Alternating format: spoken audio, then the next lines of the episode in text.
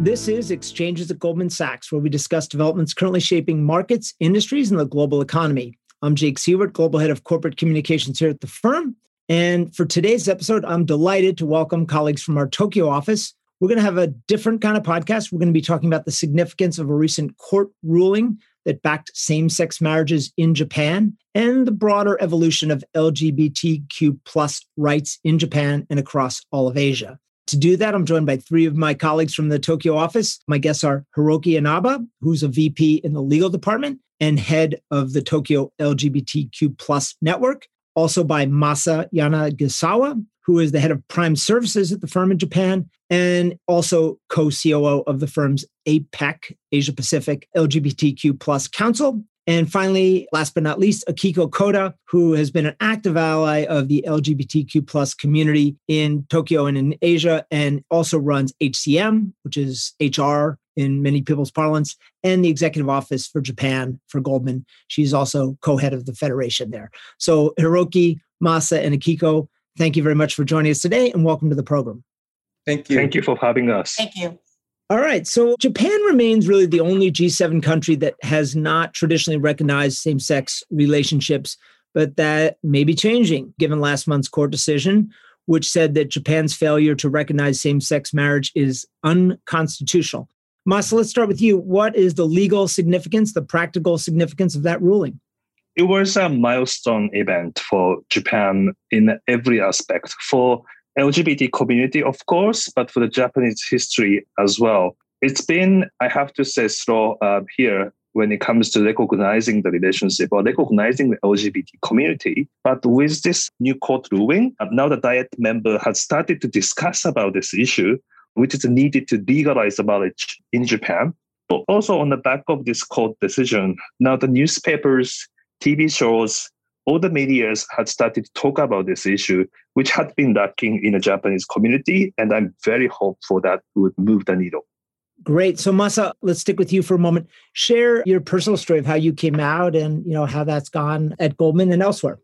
Yeah, I actually came out at my previous firm like nearly 10 years ago when I realized that they offer housing benefits to the legally recognized couples only. And I thought that initially, oh, well, you know, the LGBT issue is not commonly talked in Japan yet. So maybe I should give up. But at the same time, I also felt that, you know, the benefit is a part of my salary and I shouldn't actually give up. I'm working hard enough at the bank and probably, you know, I should get an equal benefit. So I came out to the HR at the time and asked that we need to actually change the policy quite luckily, we had good industry colleagues, including Goldman Sachs, basically gave us some guidance what they have done in the past in this space in Japan. And we implement the policy at the firm as well. So that was a great experience for me. I learned a lot from the process.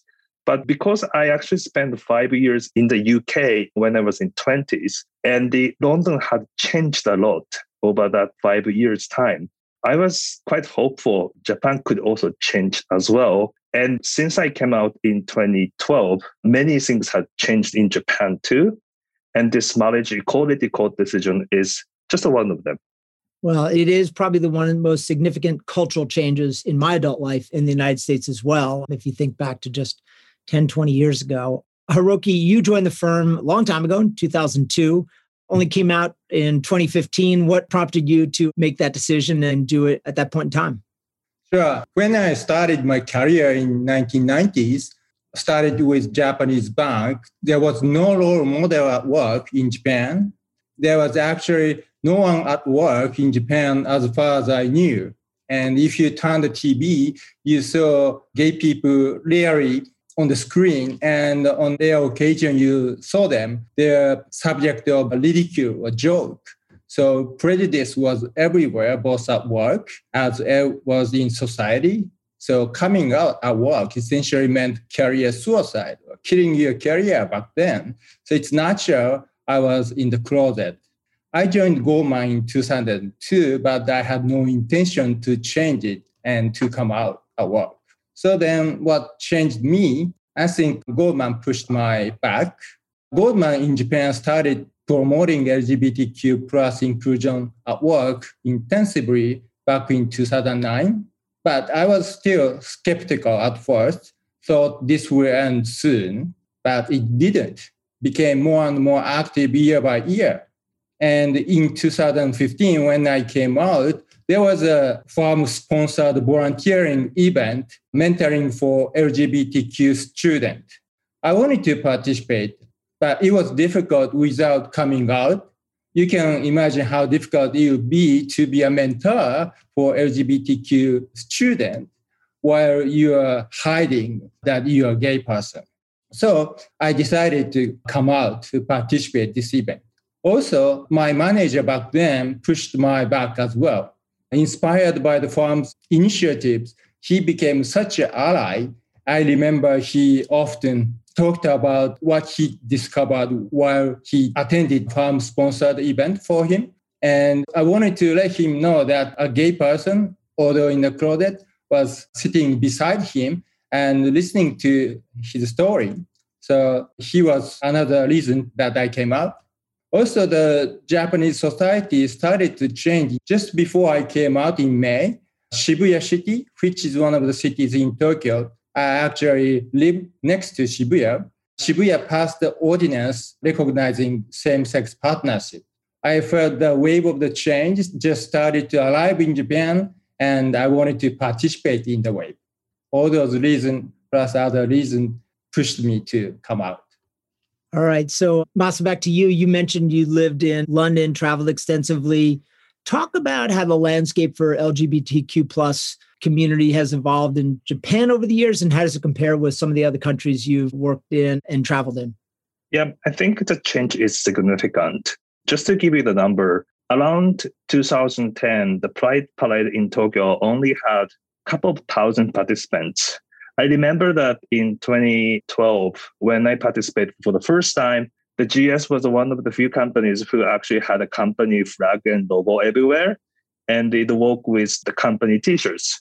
I actually met Akiko Koda at the parade, not the workplace. uh, when I actually met her for the first time, it was actually on the street in Shibuya, and we talked about how Japan can actually change and how the corporate can drive the change as well since then, it's it's just so it's amazing. I have to say, you know, there used to be the LGBT was not the common word in Japan. We need to explain what the L stands for. But now the people understand that, and the people is talking about the challenges the community faces. I think what is quite interesting is that over the last few years, the, obviously the legalizing marriage had been the global phenomena. The starting from Europe, it went to the US, and now the Taiwan and the other APAC countries or regions have been promoting this equality. And that is absolutely powerful for Japanese change as well. I'm sure that we talked about the business case for this later, but this global change had been pushing the global Japanese corporations like Sony and Panasonic. And this has been the great, powerful voice within the Japanese community. This is a time for us to change. Fascinating. So the debate over same sex marriages was in full swing as far back in the US and Europe in the 1990s, as Masa mentioned. And it's really only come to the forefront in Asia in recent years, as you've all described. Akiko, how do you think corporate Japan's attitude towards diversity inclusion are changing? So, when we discuss diversity and inclusion in Japan, the first thing people will think of is gender issues. So, just taking a step back, Japan legalized the equal employment law for men and women in 1985. So, this was the dawn of the gender issue to be brought to the front. And over the past 30 plus years, inclusion of women has become a much more major topic in the workplace and society. We've also seen that with Prime Minister Shinzo Abe, our former prime minister, introducing womenomics into the Japan's economic policies in 2013. On the other hand, when you look at LGBTQ plus issues, this has only been more discussed publicly in the corporate place over the past 10 years. As Hiroki mentioned, a lot of LGBTQ plus issues were more things you saw on TV, not something you saw in the workplace. So it's interesting, as Masa has said, that with the time evolving, we are seeing much stride, and I think that we are making much progress. I think similar to gender issues, the real inclusion is going to take much more time. But I think the acknowledgement and awareness phase has really come forward. As Hiroki had mentioned, Tokyo and other local municipals are starting to acknowledge same sex partnerships. And we are also starting to see some Japanese corporates including equal benefits for employees in same sex relationships as well. It's really interesting because if you ask somebody in the younger generation, they will say that they know of an LGBTQ plus friend, which is very different from the older generation who might not be aware of any and not really aware of some of the issues in the LGBTQ plus community. A recent survey by Dentsu, which is one of our largest advertising companies in Japan, has shown that nearly 80% of people aged between 20 and 59 approve of same sex marriage. So it shows that there is a shift in sentiment to really allow people to be more open, to come out, and to be their true selves. All right. So Masa and Hiroki, you both played leadership roles in campaigning for LGBTQ plus rights and marriage equality, both inside and outside of the firm. Describe a little bit your personal motivations for getting involved and what you've been able to achieve. Hiroki, I'll start with you.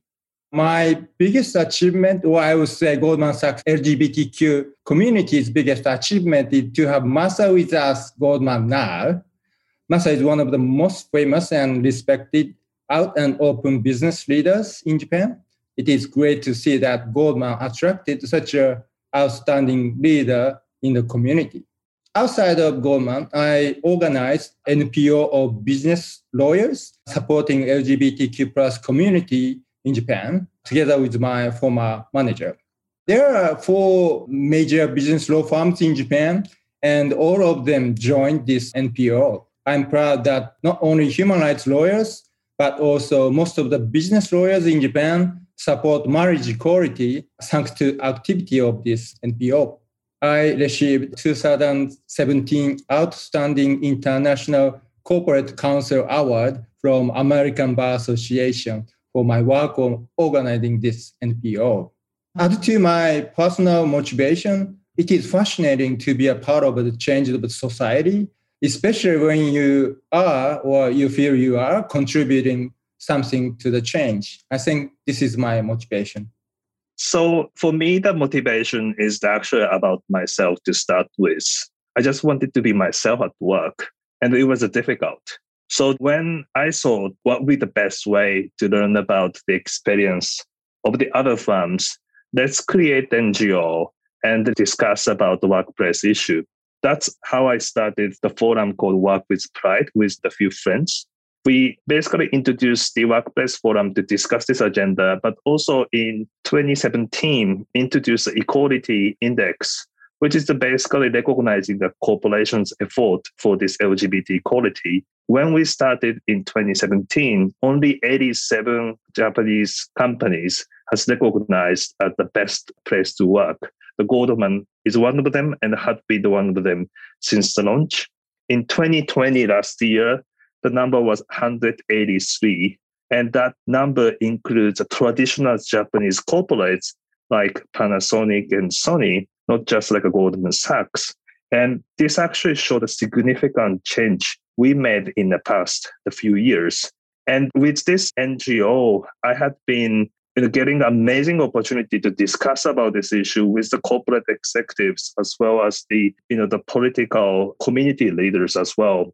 I think the what had been quite interesting to me is that this community work has a great feedback into my work as well. They often give me the perspective about how we should think about the community.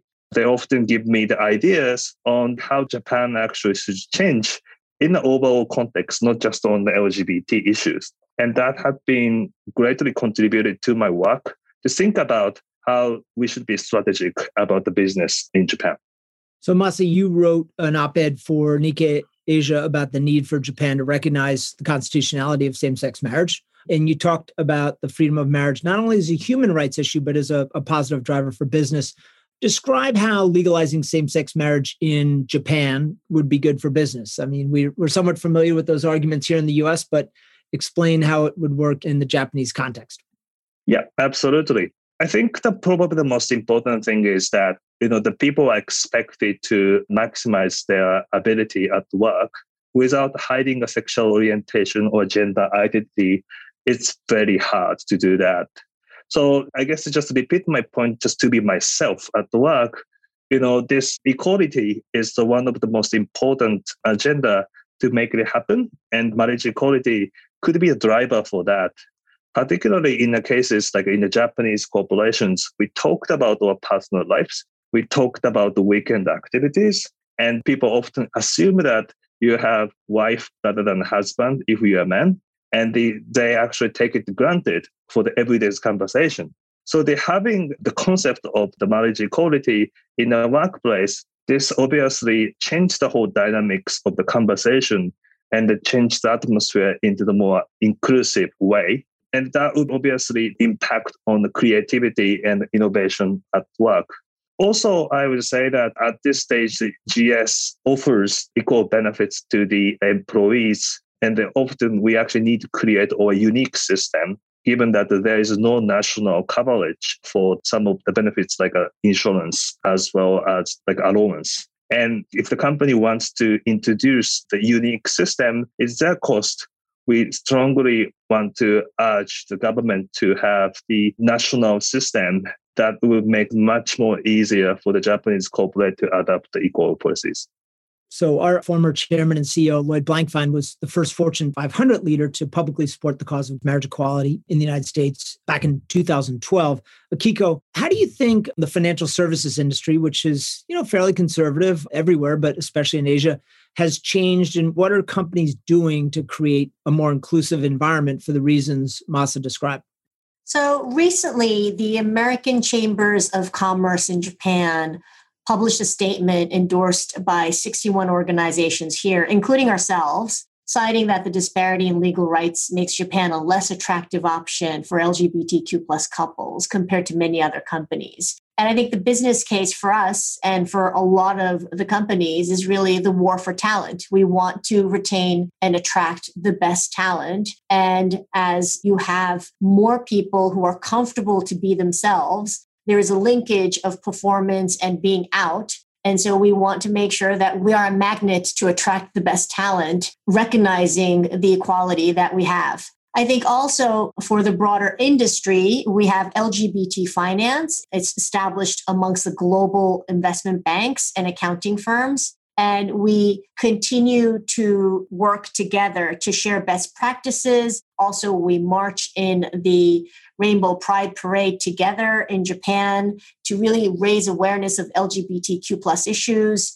And really, across industry, we really want to increase more inclusivity in the society overall. And we're quite happy with the achievements we've made over the past years.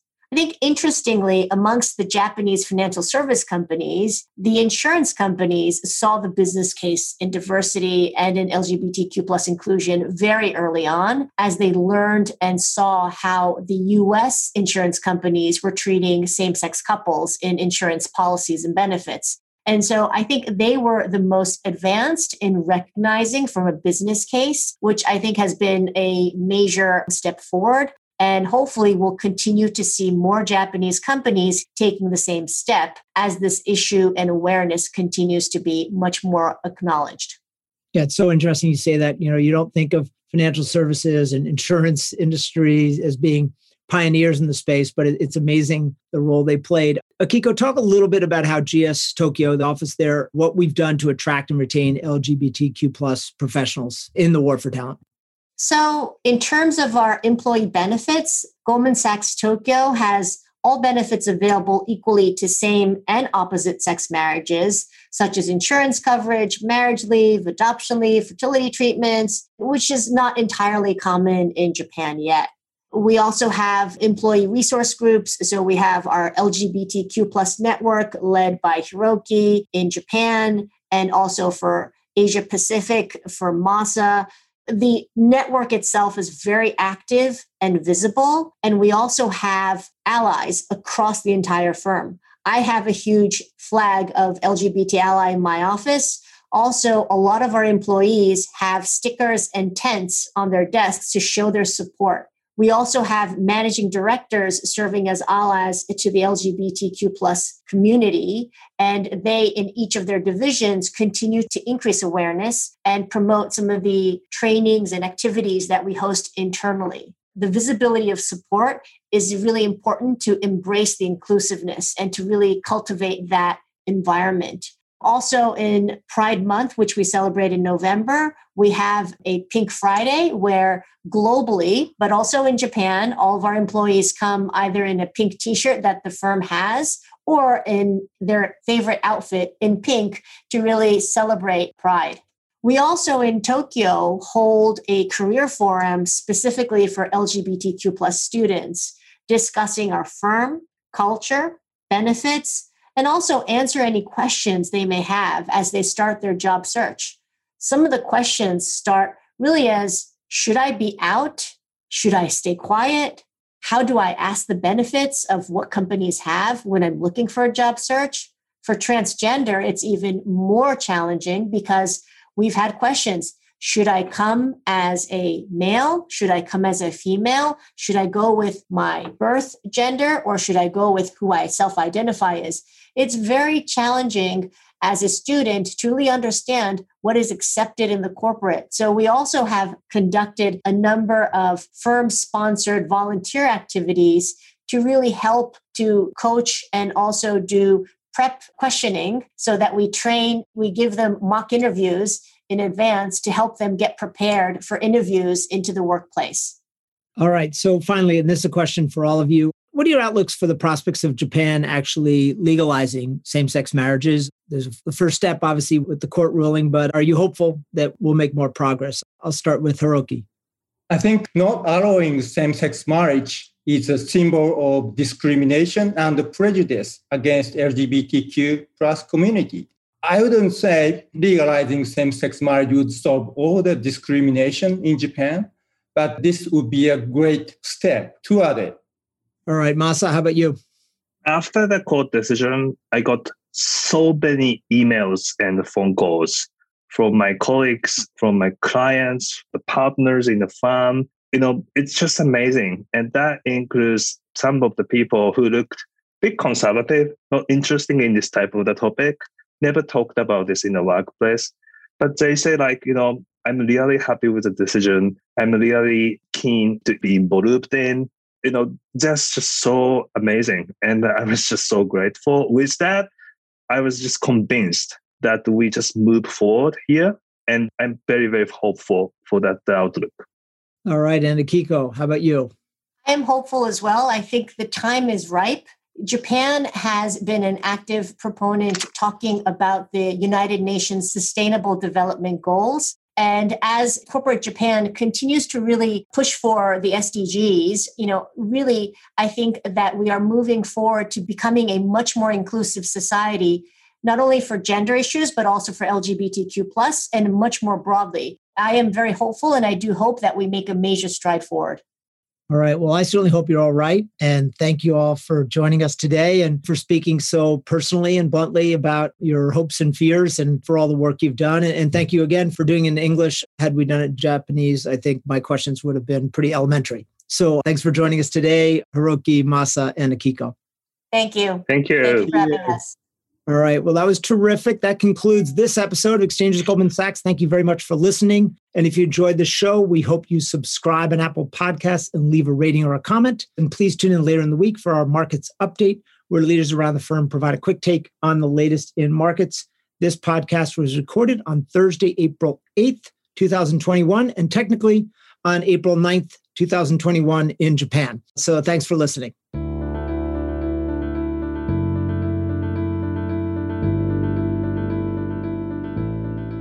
All price references and market forecasts correspond to the date of this recording.